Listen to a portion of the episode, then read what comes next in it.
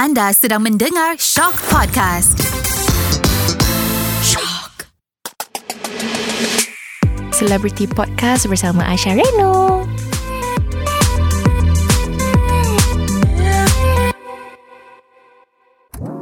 Hello guys, Assalamualaikum. I'm back with my Celebrity Podcast with Aisyah Reno and this is my last episode. Let's go!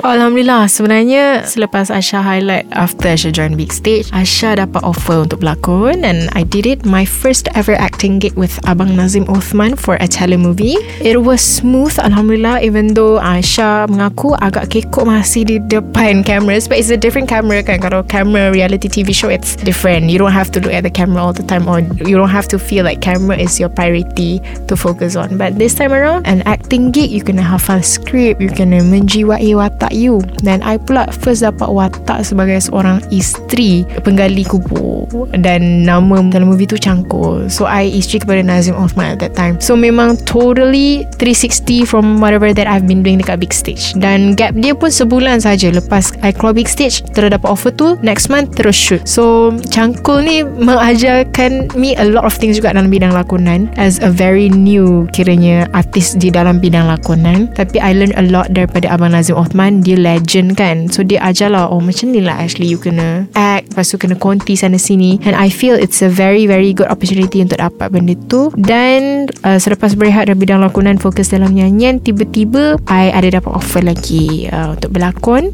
Sebagai watak bimbo Watak bimbo Tapi like that rich bimbo Who is very talented Can sing Can dance and all Apabila I baca skrip tu I dengan Tidak teragak-agak I mengatakan iya to the offer It's called Goddess Musical. It's a drama, 13 episodes. And then I was very happy along the way because macam I feel like I'm back in the bidang lakonan punya field. But then after dah habis, I ada kiranya borak-borak dengan kanak-kanak media hari tu. I think I want to stop dalam bidang lakonan sekarang sebab I want to focus on my project that is coming soon which is my EP dan juga beberapa lagi obligations yang I kena fulfill dari segi shows dan sebagainya lah. Sebab lakonan ni dia komitmen dia sangat tinggi. Lagi tinggi daripada menyanyi. Because you have to take like a lot of hours and time given for you to focus di dalam bidang lakonan. Sebab masa Asha berlakon dalam my latest drama pun Asha distracted with a lot of singing stuff dan sebagainya. Kadang-kadang tengah shoot pukul 2 tiba-tiba Asha have to run back to my tempat Asha kena perform show dan sebagainya. So running back and forth I think it's a distraction for me sebagai seorang penyanyi. Dan Alhamdulillah apabila drama tu dah keluar Asha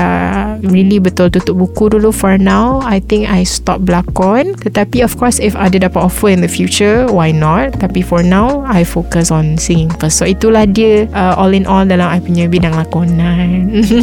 For me it's a daring thing untuk seorang artis yang baru ingin menapak nama dalam industri untuk release EP it's, to me personally it's something big uh, dan juga banyak benda yang you kena kiranya hati-hati apabila melakukan langkah demi langkah apa yang you nak buat untuk EP dan, dan sebelum dan selepas uh, release. So I feel what am I expecting is just untuk people mengenali I dengan lebih mendalam. Siapakah seorang Aisyah Redno ini? Apa yang beria sangat sampai dia nak release EP macam tu kan kiranya kan? I feel like EP sebenarnya for me if I boleh explain it's a gift from me to all my supporters. Yang sudah support I before big stage lagi yang masih lagi kekal bersama I sampai kini. Because I think the relationship between you and your fans plays a big role in your sustainability in the music industry. Hence that's why I came up with this um, small EP yang ada enam lagu dalam dia something yang untuk korang dengar so that macam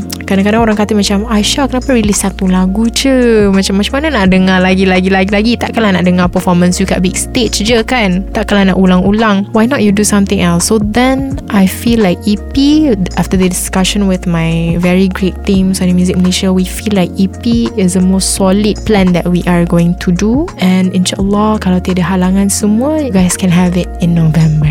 InsyaAllah Wow, kalau dalam podcast ni tak cukup lah nak thank my fans kan. Tapi I just wanna say banyak-banyak berterima kasih Tanpa korang siapalah Asha Dan tanpa my solid team, my parents siapalah Asha Again, fans sangat-sangat penting untuk kiranya Bukan kita setakat nak sustain saja. Sebab kita menghasilkan lagu untuk orang mendengar. Dan antara orang yang paling sering mendengar karya-karya kita adalah fans. So keep them like they are our asset. Kiranya orang adalah orang yang selalu mengiringi kita di mana-mana saja kita berada dalam music industry. So I feel uh, you guys are the best. I feel like um, you guys lah adalah salah satu pemangkin yang buat membuat Asha stay sane in the music industry. Apa-apa liku-liku kehidupan yang Asha feel uh, is bad in the music industry, korang lah is one yang always reflected me with something better yang untuk for me to go on proceed in the music industry. So um, I doakan nothing but only kesihatan kepada you guys dan insyaAllah kita punya hubungan terjalin sampai bila-bila insyaAllah and sihat selalu. So it's called Ternokta. It's a sad song berbunyi begini. Melepaskanmu walaupun sakit sayang harus ku biarkan kamu dengannya